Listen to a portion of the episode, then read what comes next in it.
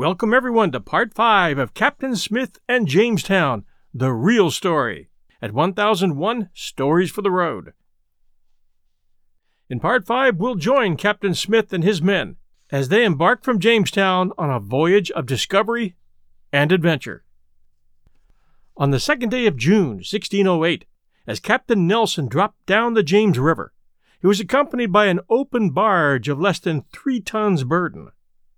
She possessed but a single mast and sail, and was also propelled by oars. This little boat was bound on a voyage of discovery. The Grand Bay, which the colonists had entered more than a year ago, was yet entirely unknown to them. There seemed a possibility that this arm of the sea might stretch into the Western Ocean, so much sought after. The frail little craft, poorly provisioned, manned with but fifteen gentlemen and soldiers, was to be the first vessel to explore the shores of the great Chesapeake Bay, to enter her many rivers, and to anchor off her islands. The discoverers were filled with hope as they left Jamestown. They even feared that their commander, Captain Smith, would make too much haste to return. They took leave of the homeward bound ship at Cape Henry and crossed the bay to the eastern shore. They discovered Smith's Islands and named them for their leader. Upon Cape Charles, they saw two grim, stout Indians carrying javelins headed with bone. These savages boldly demanded of the discoverers what they were and what they wanted. After some parley, they showed kindly intentions and invited the voyagers to visit their chief at his village at Accomac. The English landed at this place and were treated with hospitality. They were struck with the appearance of the chief. He is pronounced the comeliest, proper, civil savage, that they met on the voyage. Captain Smith easily conversed with these Indians as they spoke the language of Powhatan's people. They gave the visitors some descriptions of the bay, with its islands and rivers. From here the discoverers sailed, coasting for some distance in and out of the smaller bays and inlets of the shore, while they could see many islands out in the great bay. They bore up for a group of islands but before reaching them, they were caught in an extreme gust of wind, rain, thunder, and lightning. Only with great danger to their small boat did they escape what they called the unmerciful raging of the ocean like water. The voyagers named these uninhabited islands for one of their number, Walter Russell, Doctor of Physics, but they're now called Tangier Islands. The discoverers traversed them in search of fresh water, but found none. Still seeking water, they came to the river now known as the Pocomoke. Here the Indians attacked them at first with great fury, but they soon became reconciled to the white strangers, whom they received with songs, dances, and much mirth. The English searched the Indian villages for fresh water, but could only find enough to fill three casks, and this was described in their narrative as such puddle that for the first time they knew what it was to want good water. They dug and sought everywhere for it, but could find none. In two days they would have refused two casks of gold for one cask of even the puddle water of the Pocomoke River. They continued their voyage past many low islands to a promontory which was named Point Ployer in honor of the nobleman who had relieved Captain Smith in an extreme extremity. Here they found a pond of hot water. Crossing from the mainland to islands out in the bay, they were again caught in a storm. Their one mast and sail was blown overboard, and the barge was nearly swamped with water, which the voyagers worked hard to bail out. They landed on one of these islands, which, from the extremity of gusts, thunder, rain, storms, and ill weather, the discoverers named Limbo. It is one of a group now called Watts Islands today. The plucky voyagers repaired the sail with their shirts and again set out. Their next discovery was a river on the eastern shore now called Wicomico. As they approached the shore, the astonished people ran in troops from place to place. How strange indeed this great floating boat with its flapping sail must have seemed to the Indians, who had never seen anything larger than a canoe cross the waters of the Chesapeake Bay. Their first impulse was always to resist the incursion of this frightful thing with its pale, strangely dressed inhabitants. At this place, the Indians got into the tops of trees and used their arrows without stint. The boat, however, rode safely at anchor out of reach of arrows, while the English constantly made signs of friendship. For a long time, the Indians kept up their one sided warfare. On the following day, they tried new tactics, appearing unarmed and dancing in a ring with baskets in their hands. But the English were too wise in Indian warfare to be drawn on shore by baskets. They believed that there was nothing in them but villainy, and accordingly discharged their muskets at the Indians, who were all instantly seen tumbling on the ground without regard to whether they were hurt or not. They crept into the reeds where they had previously placed their warriors, ready for ambush. Toward evening, the barge approached the shore. The discoverers landed, but could find nothing of the Indians except their baskets. Seeing smoke on the other side of the river, they crossed over and found several cabins with fires in them, but no inhabitants. The whites deposited in each cabin pieces of copper, beads, belts, and looking glasses. Early in the morning, four savages who had been out in the bay fishing and knew nothing of the events of the past two days came to the barge. The Englishmen treated them so kindly that the Indians told them to wait for them and they would soon return.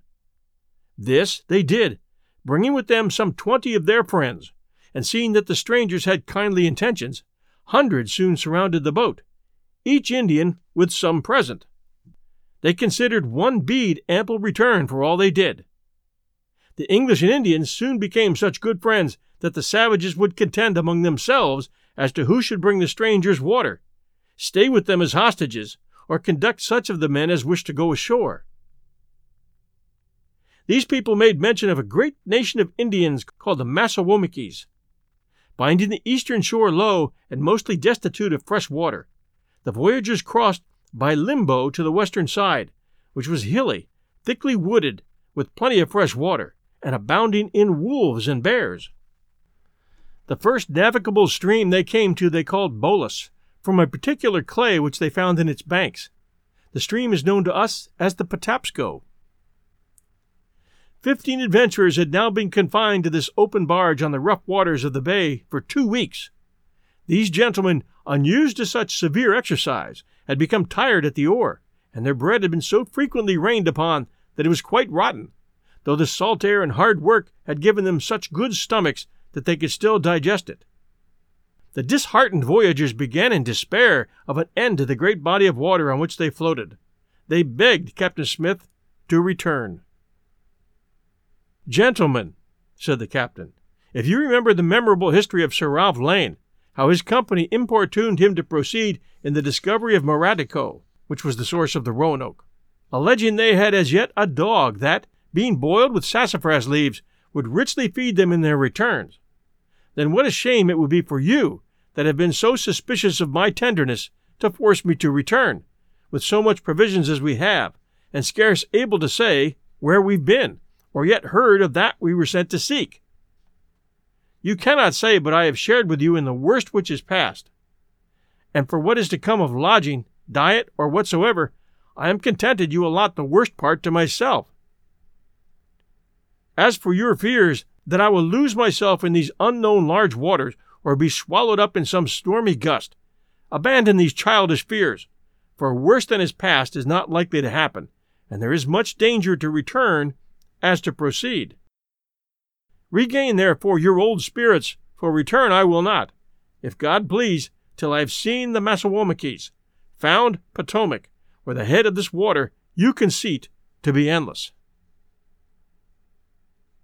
Two or three days more of adverse weather so added to the disheartenment of the voyagers that three or four of them fell sick. Their piteous complaints caused Captain Smith finally to turn about. The adventurers had not gone far on their homeward journey, however, before they discovered the wide Potomac. The sight of this seven mile broad river encouraged the discoverers. The sick speedily recovered, and all were willing to take some pains to know its name.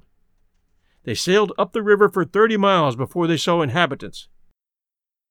They were met by two savages who conducted them up a little creek.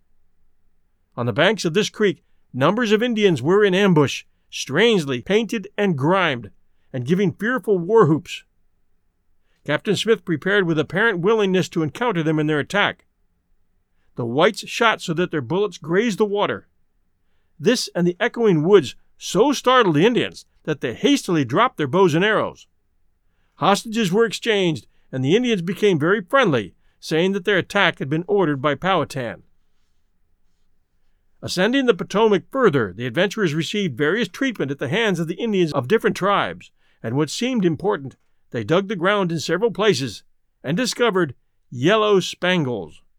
The Indians of Virginia were seen to use a substance in painting themselves black, which gave them the appearance of being dusted over with silver. Captain Newport, supposing this to contain precious metal, had carried some little bags of it to England. The English knew there was a mine where this substance was procured, somewhere in the neighborhood of the Potomac. The adventurers now inquired for this mine among the Indians. Japazaws, the chief of the Potomacs, gave Smith guides to conduct him to this mine, situated on a creek supposed to be Potomac Creek. The captain ascended this stream as far as the boat could penetrate. Leaving the barge with several of his men, he made hostages of some of the savages, whom he led by a chain, which he promised them for their trouble. They saw no indignity in this, and were proud to be so richly adorned. The mine was found to be on a rocky mountain, and this was a great hole dug by the Indians with shells and hatchets. The savages put this substance into little bags and sold it everywhere, it being a toilet article with the Indians the English took away as much of the useless stuff as they could carry. Smith afterward found that this precious something was the ore that we know as sulphuret of antimony, which may be pounded to a black powder. In ancient times, fine ladies used this same substance to color their eyelashes. Several times on this voyage, the discoverers entered great schools of fish, so thick that in default of nets, they attempted to catch them with a frying pan, but they say in their narrative, we found it a bad instrument to catch fish with.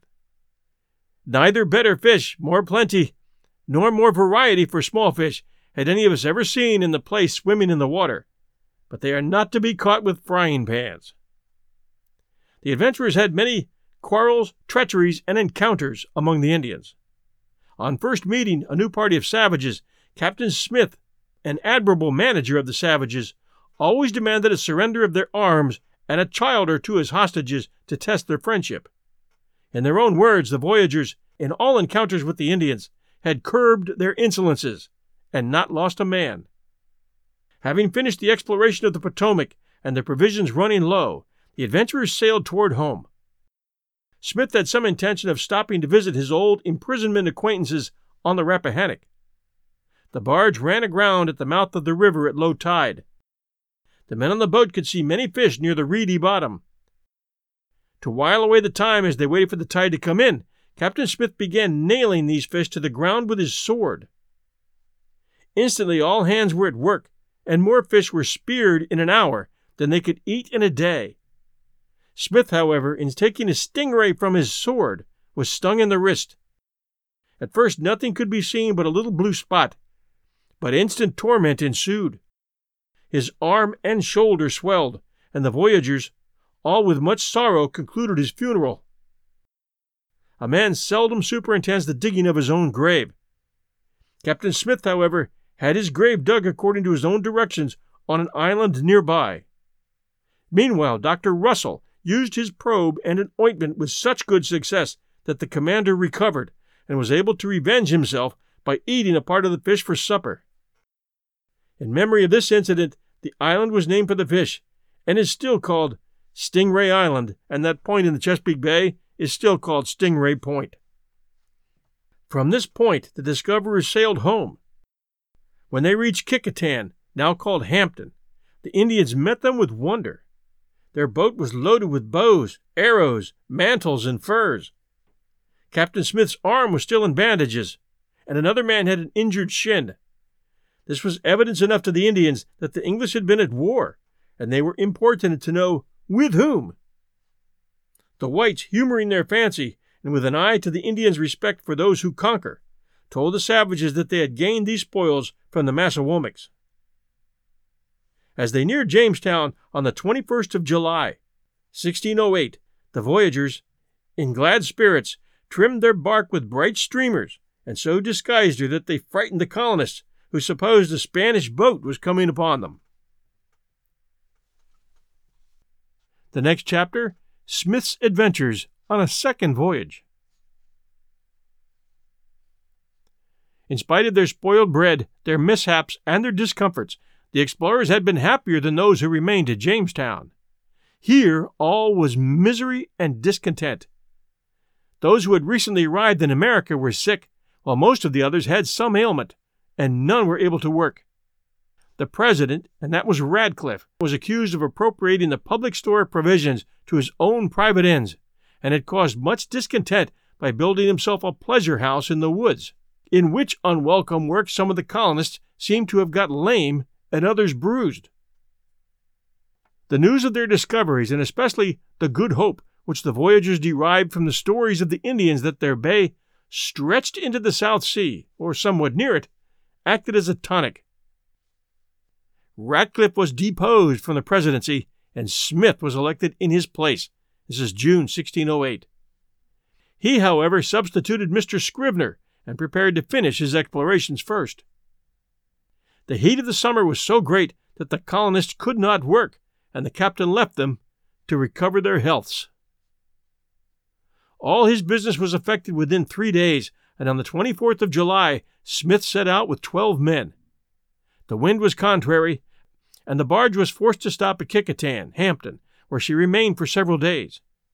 They were feasted there with much mirth by the chief, who was sure another expedition against the Massawomacs was on foot. For a while, the Indians beguiled the whites with stories of an easy road to the Pacific. The whites duped the savages with lies of another kind, so that each party heard that which they most desired. The English terrified the natives in the evening by a display of rockets. The Indians concluded that nothing was impossible with these strange people. The first night out was spent at Stingray Island. Seven of the voyagers upon the present expedition had but recently arrived in Virginia, and not being acclimated, they were all sick. But six men, including Captain Smith, remained to toll at the oars. This time they passed the mouth of the Great Potomac River and sailed directly for the head of the Chesapeake Bay. While crossing the bay, they saw seven or eight canoes of the dreaded Massawomacs approaching them. The Indians instantly prepared for an attack. The English dropped their oars and mustered their force of five healthy men. The captain, ever quick with expedients, shut the sick under a tarpaulin, and put their hats upon sticks to do duty in place of them. These sticks were ranged on the barge's side. Between every two sticks a man was placed armed with two muskets. Having thus made themselves seem like many, the adventurers sailed down upon the Indians. This display of hats, with the strange nature of the boat, seemed to have entirely demoralized the Indians, for they fled to the shore, and there stood staring at the barge's sail until she anchored right against them. It was a long time before the Indians could be coaxed to approach them. At last, two of their number ventured out unarmed in a canoe, they were closely followed by the others as a reinforcement in case of hostilities. These two Indians were presented with a bell apiece. Immediately the others came aboard with presents of venison, bear meat, bows, arrows, clubs, shields, and bear skins. The English could not understand their speech. By sign language, they managed to communicate to the voyagers the fact that they had been at war with the Tockwogh Indians. The English understood them to say that they would meet them again in the morning, but no more was seen of them. The discoverers then entered the Tockwogh River, now known as the Sassafras. Here they were met and surrounded by Indian canoes. On inquiry, it was found that one of their number could speak the language of the Powhatan Indians. Through his mediation, a friendly parley was brought about. They saw the weapons of the Massawomacs, and the English pretending that they had fought these Indians, were immediately well received. The Indians conducted the white men to their village, which was fortified with palisades. Here they spread mats for the strangers to sit upon, while men and women welcomed them with dances and songs. These people possessed hatchets, knives, and pieces of brass and copper, which they said they had obtained from the Susquehannocks, a mighty people who dwelt upon the river of this name, the Susquehanna River, two days' journey above the falls. These people were also mortal enemies of the Massawomacs. Being desirous of discovering the commodities of different Indian nations, the Englishmen persuaded these Indians to send to the Susquehannocks and invite them to come and meet the white strangers. In four days, the messengers returned with 60 of these people. They are described in Smith's history as being a giant like race, but this must have been one of those exaggerations for which travelers are famous, and from which Captain Smith is certainly not free. It was customary with Captain Smith, who was as staunch in his loyalty to his religion as in his loyalty to the king, to have prayers and a psalm read every day. The solemnity of this devotion impressed the savages. They watched until the service was over, and then began in a most passionate manner to hold up their hands to the sun with the most fearful song. They may have thought that the devotion was in some way connected with Captain Smith, for they embraced him, went through more ceremonies, and closed with an oration expressive of friendship. They robed him in a painted bear skin, placed an immense chain of white beads around his neck, and laid at his feet eighteen mantles made of different skins. The outcome of all this flattery was that they desired him to remain with them and assist them in their wars with the Massawomecs. The voyagers understood the Susquehannock Indians to say that they lived on some great water which, with their ignorance of geography, they took to be either some lake or the St. Lawrence River, where the French had settled. To the sorrow of those Indians, the whites insisted on leaving them, but promised to return the following year. In this second voyage, Captain Smith and his men explored the extreme limits of Chesapeake Bay, all her important rivers and inlets, and named many capes and headlands after the members of the party. At the limit of their explorations up the rivers, the discoverers cut crosses on the trees, and sometimes left crosses of brass the voyagers found the Rappahannock River inhabited by a people called the Moritacans. Among these, they found an old friend of their previous voyage on the Potomac called Mosco. This savage, Mosco, possessed a rare thing among Indians a full beard. The English accounted for this by supposing him to be the son of some Frenchman. He was very proud of his beard and called the English his countrymen. Mosco was delighted to see them now would fetch them wood and water, and with his friends would tow their boat against wind and tide. Mosco endeavored to dissuade Captain Smith from visiting the Rappahannocks, enemies of the Moritacans, who had recently stolen three of their chief's women. Mosco represented that they would kill the English on account of their friendship with the Moritacans. Mosco warned Smith that the Rappahannocks would kill the English on account of their friendship with the Moritacans. Believing that Mosco was anxious to secure all their trade to his friends, Captain Smith ascended the Rappahannock. The discoverers at first found some sixteen Indians standing on the shore, who showed them a good landing and pointed to several canoes full of commodities.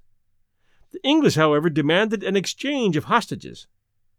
After a little consultation, several Indians waded out into the water, left one of their number, and took in exchange an Englishman named Anas Todkill.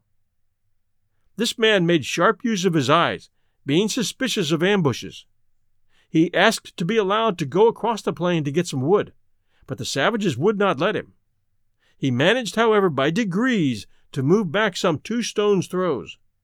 He thought he could see several hundred savages behind the trees, and tried to return to the boat. The Indians caught him up and were going to carry him away when he called out to his companions in the barge that they were betrayed. At that instant, the hostage on the barge jumped overboard, but he was followed as quickly by the man who had been set to watch him. They had a struggle in the water, which resulted in the death of the Indian. A volley of muskets enabled Todkill to regain his freedom, but he was so closely pursued with Indian arrows that he fell flat on the ground. The English fought from behind a fortification made like a forecastle upon the forepart of their boat of the Massawomic shields.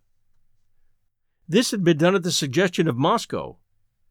Indian arrows rained around the barge for a short time, but the savages, with the muskets firing in their direction, soon fled into the woods. Armed with these wicker shields, the whites sallied ashore and rescued Todkill, whose clothes were bloody with the wounds of those who had held him captive. The English captured the canoes, broke all the arrows they could find, except some that they saved for their friend Mosco. They then returned down the river to the village of the Moritacans, where they presented Mosco with the captured canoes and arrows, and he in his turn received them with great rejoicings and a triumphal march. The next day the voyagers spent in securing poles to the barge's side and hanging wicker shields among them. They thus encircled the deck of their boat with an impenetrable curtain that arrows couldn't pass through. On the following day, the voyagers again set sail for the country of Rappahannocks. They were followed along the shore by Mosco with a wistful face. He at last mustered courage to ask if he might not go with them, and he was taken on the barge. She sailed up the river past three Indian villages situated on high cliffs. They were suddenly attacked by thirty or forty savages who had so accommodated themselves with branches that the adventurers took them for bushes until their arrows began to strike the curtain of shields, dropping into the water. Instantly Mosco fell on his face, crying, The Rappahannocks! The Rappahannocks! It was some time before the English could make out that what seemed to be bushes were disguised enemies, but the bushes fell among the reeds at the first volley of shot from the barge. Sailing on up the river, the white men were well entertained at several villages of smaller tribes. While on the Rappahannock, one of the company, a Mr. Featherstone, an honest, valiant, and industrious gentleman, died, and was buried with military honors in a little bay which, which his companions named Featherstone's Bay. The other new arrivals in Virginia, in spite of being huddled together in a small boat with poor diet, had recovered. The day after the burial of their companion Featherstone, the adventurers sailed as high as their boat could go up the river. Then they landed, set up crosses, and cut their names on trees, leaving one man to watch. The sentinel saw an arrow fall near him, gave the alarm, and all grasped their arms. Looking sharply, they could see about a hundred nimble Indians slipping from tree to tree. Arrows now fell thick and fast, but the English found that they could also dodge behind trees. Mosco was most active in his service of his friends. He shot away a full quiver of arrows and ran to the boat for more. He made so much noise and slipped from one point to another so constantly that he impressed the enemy with the idea that the whites had quite a company of Indian allies. This dodging warfare continued for about half an hour, when the Indians disappeared as suddenly as they had come. Mosco slipped after them to be sure they were gone. On his return, an Indian was discovered, apparently dead. He was turned over and was found to be shot in the knee and still living. Instantly, Mosco wanted to beat out his brains. Never was a dog more furious against a bear than this savage against his enemy. The wounded man, however, was taken to the boat, where he was treated by a surgeon who had accompanied the expedition to dress Captain Smith's stingray wound. Mosco's disappointment was alleviated by the Englishmen turning out to help him gather up the arrows which had been scattered in the battle. He soon had an armful, over which he gloried not a little, as they wrote. Meanwhile, the prisoner's wound being dressed, within an hour he began to look somewhat cheerfully and could eat and speak. Mosco was persuaded to act as interpreter. The savage said his name was Amoroleck and gave some description of his own and neighboring tribes. Why did you come in this manner to betray us, that came to you in peace and seek your love? demanded the whites through their interpreter. We heard, answered Amoroleck, that you were a people come from under the world to take the world away from us. How many worlds do you know? queried the English. I know no more, said the savage, but that which is under the sky that covers us. That is the Powhatans, the Monacans, and the Massawomicks that are higher up in the mountains. What is beyond the mountains? asked the whites. The sun, answered Amoroleck. Of anything else I know nothing, because the woods are not burnt. The English presented Amoroleck with various toys and tried to persuade him to go with them. He, however, desired them to await the coming of his people. He would tell them, he said, about all their kind usage of him, and they would then be good friends, for he was the chief's brother. Mosco, however, advised the whites to begone, for they were all naught. They said they would remain till evening, however. The English occupied the time in preparing for the reception of what Indians might come, while Mosco sat sharpening his arrows. At nightfall they all embarked, for the river was here so narrow, and the banks so high, that the savages might do them much damage if they were caught here in daylight. Meanwhile, the Indian chief had been gathering his men and holding a council of war, when his spies informed him that the boat was gone.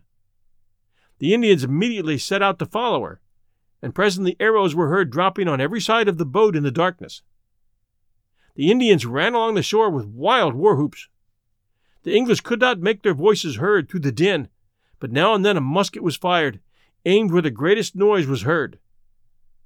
The savages followed the boat more than twelve miles, keeping up this running warfare.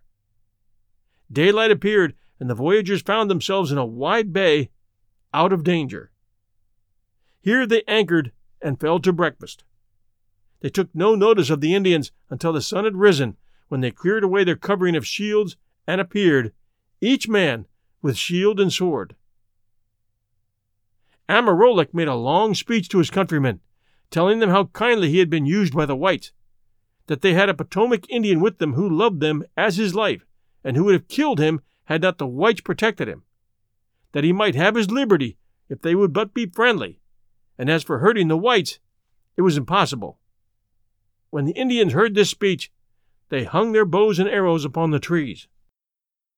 Two Indians swam out to the boat, one with a bow and the other with a quiver of arrows tied upon his head.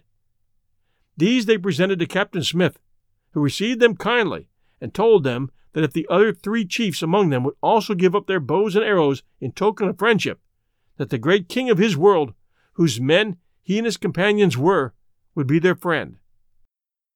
This was immediately agreed to. The English landed on a low point of land. The four chiefs received Amoroleck and were ready to give the white men whatever they had. They were much astonished at the commodities of the English, and supposed their pistols to be pipes. They desired some of these, but the voyagers contented them with more harmless toys. These Indians, who were Manahoacs, parted with the English on the most friendly terms.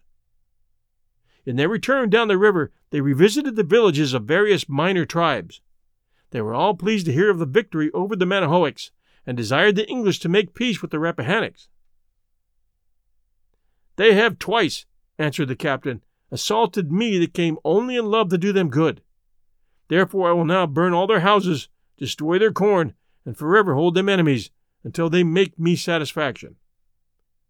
The Indians desired to know what satisfaction he would require. They shall present me, said Captain Smith, a king's bows and arrows, and not offer to come armed where I am. They shall be friends with the Moratacans, my friends, and give me their king's son in pledge to perform it. Then all King James's men shall be their friends. These Indians sent to the Rappahannocks to meet the English. This tribe was now ready to agree to all the conditions, but the chief did not want to give up his son, for, having no more but him, he could not live without him. In place of his son, he said Smith might have the three women the Moratacan Indians had stolen from him. The captain, wishing to make peace, accepted this questionable favor in this wise. He sent for the women. Then he made the chief of the Moratacan, the chief of the Rappahannock, and Mosco stand up before him. He told the Rappahannock chieftain to choose the woman of the three that he loved best. To the Moratacan chief he gave the second choice, and the third woman was allotted to Mosco. This manner of dealing out justice so struck the Indians that their canoes were instantly speeding across the water, and those who had no canoes swam across. They all returned in a short time with presents of venison and provisions. A friendly intercourse was carried on until, in the words of the quaint narrative, the dark commanded us to rest. The occasion was celebrated on the following day by hundreds of Indians who danced and sang, while neither bow nor arrows could be seen among them. After the manner of the Indians, Mosco showed his friendship by changing his name to Udasadasov, the name by which the Indians called the whites. At parting, the Indians promised ever to be friendly and to plant corn especially for the strangers, who on their part promised to provide hatchets, beads, and copper for the Indians. The boat pushed off with a volley of shot, while the Indians gave a great shout. They next sailed up the Piankatank River as far as it was navigable. The inhabitants were nearly all absent on a hunting expedition. The voyagers saw only a few old men, women, and children tending corn. Like all other Indians whom they'd met on their voyages, these people promised them corn when they should choose to come for it. The barge was caught in a dead calm. The voyagers were obliged to make their way by rowing toward Point Comfort. They anchored for the night in Gosnold's Bay.